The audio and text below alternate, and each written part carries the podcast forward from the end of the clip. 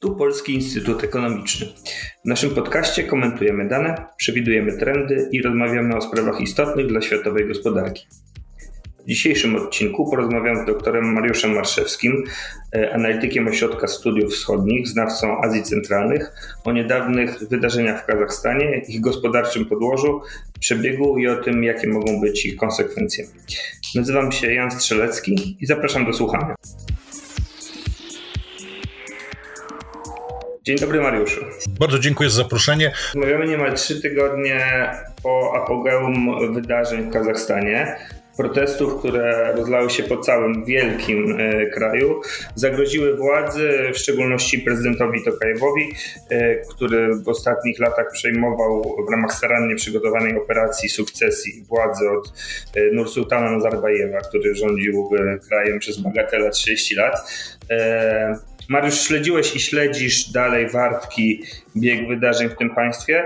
E, w państwie, które mimo jakichś tam okresowych wybuchów niezadowolenia, protestów, o których rzadko słyszeliśmy w Polsce, e, Mówiono o nim, uchodziło za wzór takiej, takiego stabilnego, stabilizującego dla regionu też e, największego, najbogatszego po Rosji na obszarze byłego WNP. E, powiedz nam, jakie Twoim zdaniem były przyczyny tych protestów e, i co przysądziło o tym, że miały taki dramatyczny przebieg? Trzeba podkreślić, że ten e, obraz Kazachstanu jako państwa stabilnego, jako państwa rozwijającego się, mm, którym są rzadko protesty, on nie oddaje um, tej, tej, tego bogatego papiermasze rozwoju Kazachstanu, nierównomiernego pod względem geograficznym oraz skomplikowanych trajektorii e, rozwoju kraju i społeczeństwa, bardzo nierównomiernego, e, jakie miało miejsce od 1991 roku. Otóż protesty w Kazachstanie miały miejsce zarówno w czasach radzieckich, jak i y, w czasach niepodległości, tylko one z trudem przebijały się do światowych mediów y, z uwagi na odległość Kazachstanu od y, na zamkniętość Kazachstanu, który jest położony w centrum kontynentu azjatyckiego, a przede wszystkim dlatego, że one miały miejsce w różnych w różnych oddalonych od siebie geograficznie obszarach, które w danym momencie nie były interesujące dla polityki lub gospodarki lub kapitału światowego. I trzeba podkreślić, że rozwój Kazachstanu był bardzo nierównomierny również dlatego, że to jest taki przykład rozwoju. Hmm, postkolonialnego państwa, które ma, y, w którym rządzi coś, co już wyszło z użycia w naszych czasach, ale jest używane było w poprzedniej epoce, czy powiedzmy ośrodkach analitycznych na Zachodzie, kompradorska burżuazja, która z jednej strony powoduje, że rozwój dużych miast, rozwój y, ośrodków przemysłowych czy miejsc wydobycia surowców y, jest bardzo, mm, jest bardzo progresywny i porównywalny z wiodącymi trendami globalnymi na świecie, natomiast jednocześnie w tym samym czasie prowincja powiedzmy z Kazachstanu jako kraju drugiego świata, o ile miasta, duże ośrodki przemysłowe, miejsca wydobycia surowców miały tendencję do dążenia do pierwszego świata, to prowincja miała tendencję do dążenia do trzeciego świata i ta tendencja rozwoju nierównomiernego i tych dwóch trajektorii rozwoju Kazachstanu, ona była związana też z przemianami demograficznymi i ekonomicznymi, jakie miały miejsce w latach 90. W latach 90 E, Kazachstan był obszarem największej migracji i największej depopulacji w krajach Azji Centralnej. Z Kazachstanu wyjechało e, ponad milion ludzi. Kazachstanowi udało się e, odbudować kraj, sprowadzić reformy, sprowadzić zagranicznych inwestorów w latach 2000 i w końcu lat 90. na fali wzrostu cen węglowodorów. Y, surowców energetycznych, tak samo jak Rosji. Natomiast y, powstał kazachski lumpenproletariat. Z jednej strony to ludność e, prowincji, która migruje do miast, z drugiej strony to ci repatrianci, oralmani, którzy zasiedli prowincję i również migrują do miast. I rośnie frustracja tych grup społecznych, które bardzo mało dostawały z tego e, surowcowego tortu, choć i tak dostawały więcej niż w jakimkolwiek innym kraju Azji Centralnej lub w podobnym pod względem gospodarczym postradzieckim Azerbejdżanie. Czyli rozumiem, że na to skomplikowane tło rosnących y, dysproporcji pomiędzy najlepiej, y, najlepiej y, zarabiającymi warstwami społecznymi i napływową ludnością najniżej sytuowaną, nałożyła się decyzja władz o podwyżkach cen gazu LNG. Ponieważ tych protestów było dosyć sporo w różnych regionach Kazachstanu, natomiast te ostatnie protesty polegały na tym, że w jednym z regionów e, roponośnych, e, czyli w zachodnim Kazachstanie, podwyższono ceny gazu mm, LNG który jest tam podstawowym paliwem. I e, ponieważ ludzie starają się podobnie jak w Polsce e, jeździć na gazie, ponieważ to się najbardziej opłaca. I miało to miejsce w takim regionie, który jest symboliczny z uwagi na protesty, czyli w miejscowości Żanaozen, czy Żangaozen, czy też jak to ona się nazywała w radzieckich czasach, Nowy Uzeń, w którym generalnie co jakiś czas wybuchały y, zamieszki, protesty. W końcu lat 80. wybuchły protesty, na, gdzie były walki między ludnością kazachską a ludnością kaukaską, głównie czeczeńską, na skutek y, problemów związanych z dostępem do, do, do tych zarobków i do miejsc pracy w tym, w tym konkretnym w tym konkretnym, y, w tej konkretnej miejscowości. Ona jest typowym monomiastem położonym w niekorzystnym pod względem geograficznym obszarze, gdzie nie byłoby normalnego osadnictwa, gdyby nie surowce i wobec tego wszystkie towary są przywożone. Wobec tego jakakolwiek podwyżka jest bardzo czule i, i kwestia zarobków jest bardzo czule odbierana przez, wrażliwie przez miejscową ludność, ponieważ y, no, ludzie tam pracują, nie ma tam za bardzo infrastruktury takiej związanej z ochroną zdrowia, z żłobkami, przedszkolami, rozrywką. Ludzie tam ciężko pracują po to, żeby się dorobić i zwracają i mają głębokie poczucie, że te zarobki są zbyt niskie, choć one są dla sąsiednich krajów Azji Centralnej czy regionów Kazachstanu korzystne. E, I e, podwyżka cen LNG była związana nie tylko z tym, że podwyższone były ceny paliwa, ale z uwagi na położenie Żana Ozenu, ona była związana z tym, że podwyższone od razu byłyby wszystkie towary, które są przywożone tam. Czyli to był faktycznie efekt taki, że zaczęła się inflacja w Żana Ozenie, w tym jednym konkretnym, odciętym, w dużej mierze położonym w niekorzystnym obszarze geograficznym mieście w którym z kolei miał miejsce, i dlatego ono ma znaczenie symboliczne, w 2011 roku najdłużej trwający strajk robotniczy w krajach postkomunistycznych.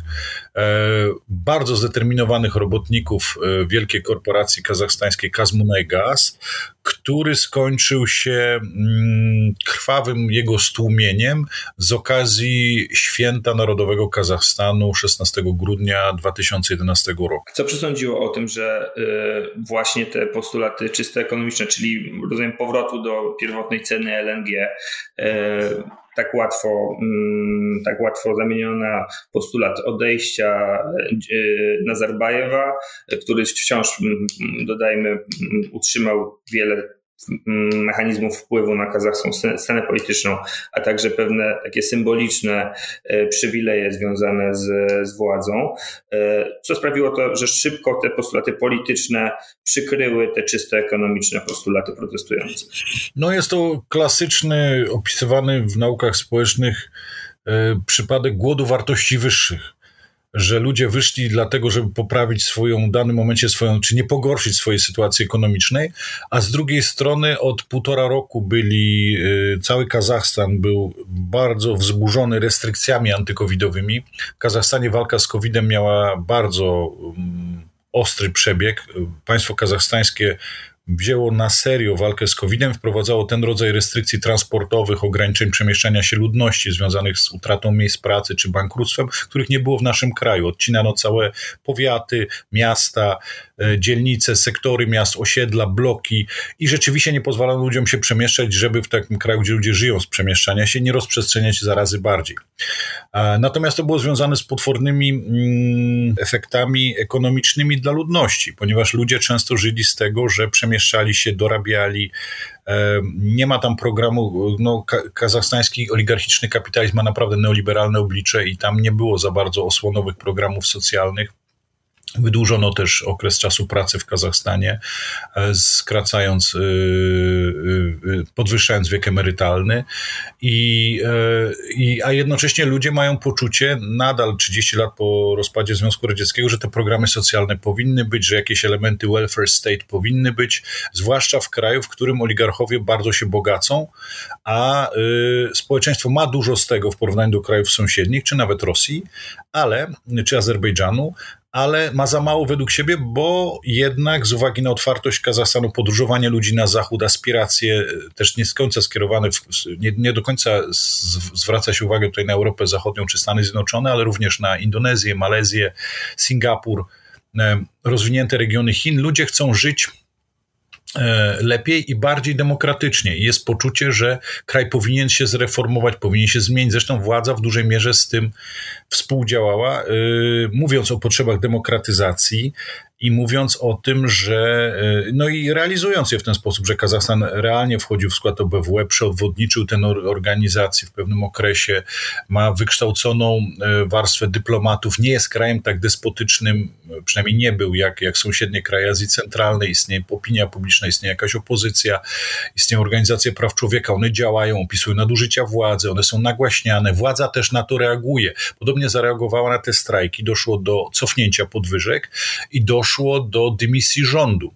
Natomiast y, społeczeństwo odebrało to jako sygnał, że władza chce negocjować, że władza się ugina i pokazało, że bardzo chce, żeby władza wreszcie się zmieniła, ponieważ dla wielu ludzi dojście do władzy prezydenta Tokajewa w 2019 roku, naj, najwierniejszego człowieka prezydenta Nazarbajewa, głównego Nazarbajewca, było postrzegane przez społeczeństwo z uwagi na zachowanie części kluczowych stanowisk w swoich rękach przez prezydenta Nazarbajewa, pierwszego prezydenta Kazachstanu. On otrzymał taki honorowy tytuł, który właściwie był mm, stanowiskiem społecznym związanym z tym, że cały szereg prerogatyw był z tym po powiązany że władza tak naprawdę nie odeszła do, do w ręce prezydenta Tokajewa, nie przeszła, że kraj się nie reformuje, że kraj się nie zmienia, że prezydent Tokajew jest prezydentem malowanym, a władza od końca lat 80. cały czas znajduje się w rękach prezydenta Nazarbajewa, jego rodziny i ludzi z nimi powiązanych. I, no i to była jedna z przyczyn, bo trzeba pamiętać, że wybory 2019 roku w Kazachstanie, odejście od władzy oficjalne prezydenta Nazarbajewa było związane z ogromnymi nadziejami, że coś się realnie zmieni. A było poczucie, że te dwa lata rządów prezydenta Tokajewa, to trochę takie rządy e, prezydenta Miedwiediewa w Rosji, tak często porównywano to w Kazachstanie, w, których, w którym e, prezydent Putin jest premierem, ale faktycznie władza jest nadal w jego ręku. No właśnie, jak to się stało, że w kraju, w którym yy, właśnie, który na surowcach stoi, który 60%, którego 60% eksportu stanowi eksport ropy, yy, jest najbogatszym krajem, państwem, jeżeli chodzi o zasoby uranu i właśnie jest ta duża renta z surowców, władza decyduje się na podwyższenie cen gazu, znając całe to tło, o którym, które ty nam tutaj yy, detalicznie opowiadasz, decyduje się na podwyższenie cen dwukrotne, y, cen kluczowego, kluczowego LNG. Czy to właśnie jest, y, no nie wiem, y, przeświadczenie, że społeczeństwo zupełnie będzie bez reakcji to przyjmowało, czy jakieś inne czynniki o tym przesądziły? No, trzeba podkreślić, że zrobiono to jeszcze w najbardziej newralgicznym regionie Kazachstanu, czyli w zachodnim Kazachstanie. Kazachstan jest podzielony tak naprawdę na trzy duże makroregiony, w których zamieszkają, zamieszkują trzy federacje plemienne, właściwie odrębne ludy, jeżeli by inaczej potoczyła się historia. Starszy Żus, młodszy Żus i średni Żus czyli Orda, czyli Federacja Plemienna i starszy Żuz to jest, e, jego prerogatywą jest władza, prezydent Nazarbajew, prezydent Tokajew należą do starszego Żuzu. Średni Żuz jest uważany za taką kastę intelektuałów, jak u Dumezila niemalże i to jest obszar powiedzmy północnego Kazachstanu, pasem przez centralny Kazachstan, aż do obszarów e, pogranicza z Uzbekistanem, a młodszy Żuz zajmuje dosyć, e, dosyć wyraźnie zachodnią część Kazachstanu, te obszary ponośne i prerogatywą młodszego Żuzu jest wojaczka. On ma nadreprezentację w armii, w służbach specjalnych, w, w milicji. I teraz i podwyższenie cen gazu na takim obszarze, w symbolicznym w ogóle, w symbolicznej miejscowości, w której, e, która wielokrotnie sprzeciwiała się władzy, czy to radzieckiej, czy to władzy niepodległego Kazachstanu, wygląda na prowokację. Ale moim zdaniem nie była to prowokacja, to raczej wynikało z specyfiki funkcjonowania tej oligarchatu kazachstańskiego, w którym poszczególne gałęzie gospodarki były dochodowymi lennami e, e, danej, danej grupy kapitałowo klientalno-patronalnej, która jest popularnie nazywana terminem przeniesionym z antropologii kulturowej klanem jest nazywana, czyli pewien klan ma, ma Lennie gaz i możliwości czerpania zysków z gazu i wobec tego absolutnie bezmyślnie moim zdaniem podwyższył tą cenę gazu, no nie do końca bezmyślnie, ponieważ zrobiono to w okresie oktawy świątecznej, wychodząc z założenia, że ludzie są zajęci świętowaniem i może nie wyjdą, mają inne sprawy, podtrzymują, a co z kolei spowodowało prawdopodobnie, że to był mechanizm zapalny, bo ludzie mieli czas, żeby wyjść i się porozumieć. Liczono, że oni nie wyjdą, kiedy nie są w pracy, ponieważ jest to okres świąt. No, oktawa to no, pomiędzy w Kazachstanie jako kraju o mieszanej ludności świętuje się również święta prawosławne. On jest w dużej mierze nominalnie muzułmański, jest ogromny odsetek ateistów jak na kraj Azji Centralnej. I e, wychodzono z założenia, że w tym okresie, powiedzmy, od Nowego Roku poprzez prawosławne święta e, e, bożonarodzeniowe, nie dojdzie do wystąpień społecznych, bo ludzie są zajęci konsumpcją alkoholu, spotykaniem się, podtrzymywaniem więzów rodzinnych, sąsiedzkich itd., tak itd. Tak Moim zdaniem po prostu y, to był element tego, że ktoś przeszacował szansę na zarobienie, zwłaszcza w sytuacji y, E, tego wzburzenia ludzi restrykcjami e, antykowidowymi, przeszacował szansę na zarobienie, choć termin dobrał dobrze. No i też poczucie było, że ludzie wychodzili, że jak nasz kraj, który jest zagłębiem surowcowym, może podwyższać ceny surowców. Jeszcze w sytuacji, kiedy ludzie na skutek represji, restrykcji, które są postrzegane jako represje antykowidowych i spora część ludzi to są antyszczepionkowcy w Kazachstanie, spora część społeczeństwa nie wierzy do końca w COVID, jest traktowane jako element dyscyplinowania społeczeństwa przez władze, często słabo E, udokumentowany. No, w Kazachstanie dochodziło do też prawdziwych protestów antykowidowych, gdzie, gdzie e, no, takich antyszczepionkowych, gdzie, gdzie, gdzie miały miejsce jakieś e, podważanie szczepionek, ataki na szpitale, gdzie przywódców tych ruchów antyszczepionkowych zapraszano do szpitali, żeby zobaczyli, że, że choroba jest naprawdę. I na tle tego wszystkiego po prostu pewna grupa ludzi, która miała zamiar się w tej systemowej korupcji dorobić, po to, żeby oddać też swoją rentę korupcyjną innej grupie, która jest wyżej, przeszacowała swoje możliwości i ona została ukarana jako pierwsza, ponieważ doszło do śledztwa po dymisji rządu, jeszcze w okresie protestów, zaczęła się, zaczęło się śledztwo dotyczące, e, mm, dotyczące grup, które zajmują się dystrybucją gazu z uwagi na korupcję, nadużycia itd. Tak itd. Tak Te protesty, które no, właściwie zagroziły Tokajewowi, y, zostały właśnie, tak jak, tak jak zasygnalizowałeś, już brutalnie stłumione, spacyfikowane, także dzięki wsparciu Rosji i Organizacji Układu o Bezpieczeństwie Zbiorowym, o czym zaraz porozmawiamy, ale y, po protestach prezydent Kasym y, Jean-Mart Tokajew w jakimś sensie, na co zwróciłeś moją uwagę, przejął retorykę protestujących właśnie tej rozprawy z oligarchami, y, krytykuje ten system oligarchiczny właśnie. Czy możesz powiedzieć, czy on faktycznie chce to zmienić, czy to jest tylko retoryka, czy on faktycznie to chce zmienić i czy nawet jeśli chce to, czy ma szansę to zrobić? Czy zdoła. E, ciekawe jest to, że protesty nie były skierowane przeciwko prezydentowi Tokajewowi, dlatego on mógł łatwo je osiodłać, tylko były skierowane przeciwko prezydentowi Nazarbajewowi. Ludzie wychodzili na ulicę z hasłem Szalkiet, czyli po kazachsku y, starcze odejdź. I prezydent Tokajew podchwycił je i władzę uporządkował zdymisjonował prezydenta Nazarbajewa z rozmaitych stanowisk, które krępowały jego władzę, e, ograniczył władzę rodziny i tak zwanego klanu, czyli tej grupy patronalno-klientalnej powiązanej z prezydentem Nazarbajewem, rozmaitych oligarchów i zaczął, e, stworzył e, fundusz, do którego mają być wpłacane przez nich pieniądze i zaczął mówić o niesprawiedliwości i grabieniu kraju przez oligarchów, czyli to, o czym mówili protestujący. Natomiast mm, na ile to będzie prawdziwa reforma, no to trudno powiedzieć, dlatego że ten nowy system prezydenta Tokajewa, który jest jednak przedłużeniem systemu na, na prezydenta Nazarbajewa, dopiero raczkuje. No, yy, analitycy generalnie mówią, że nie dojdzie do powstania państwa sprawiedliwości społecznej, tylko raczej mm, jest to początek tworzenia nowej warstwy oligarchów związanych z prezydentem Tokajewem. I pojawia się pytanie, na ile y, oligarchowie związani z prezydentem Nazarbajewem i rodzina prezydenta Nazarbajewa zostaną, y, ulegną jakiejś decymacji, czy zostaną czy podzielą los na przykład znanego oligarchy z Rosji e, Chodorkowskiego, którego e, majątek w dużej mierze został przejęty przez inne spółki i innego oligarchę powiązanego z władzą z otoczenia prezydenta Putina, czyli Sicina. E, I teraz pojawia się pytanie, na ile po prostu oligarchowie związani z prezydentem Nazarbajewem będą musieli się przesunąć i powstanie nowa klasa oligarchów powiązanych z prezydentem Tokajewem, na ile w ogóle znikną i przejdą do historii i na ile powstaną jakieś formy osłon socjalnych dla tych e, ogromnych, ogromnej ilości warstw wykluczonych, zmarginalizowanych, tych rozmaitych grup lumpenproletariatu, które oglądaliśmy na protestach. Chciałbym, żebyśmy porozmawiali jeszcze o roli Rosji, która miała bardzo duży wpływ na utrzymanie i wzmocnienie władzy przez Tokajewa. Moskwie udało się szybko przeprowadzić e, interwencję pod szyldem OUBZ, e, organizacji o Układu o Bezpieczeństwie Zbiorowym, zresztą pierwszą w historii tej organizacji, która sprawiła, że kazachski aparat bezpieczeństwa przystąpił do bardzo brutalnej pacyfikacji protestów.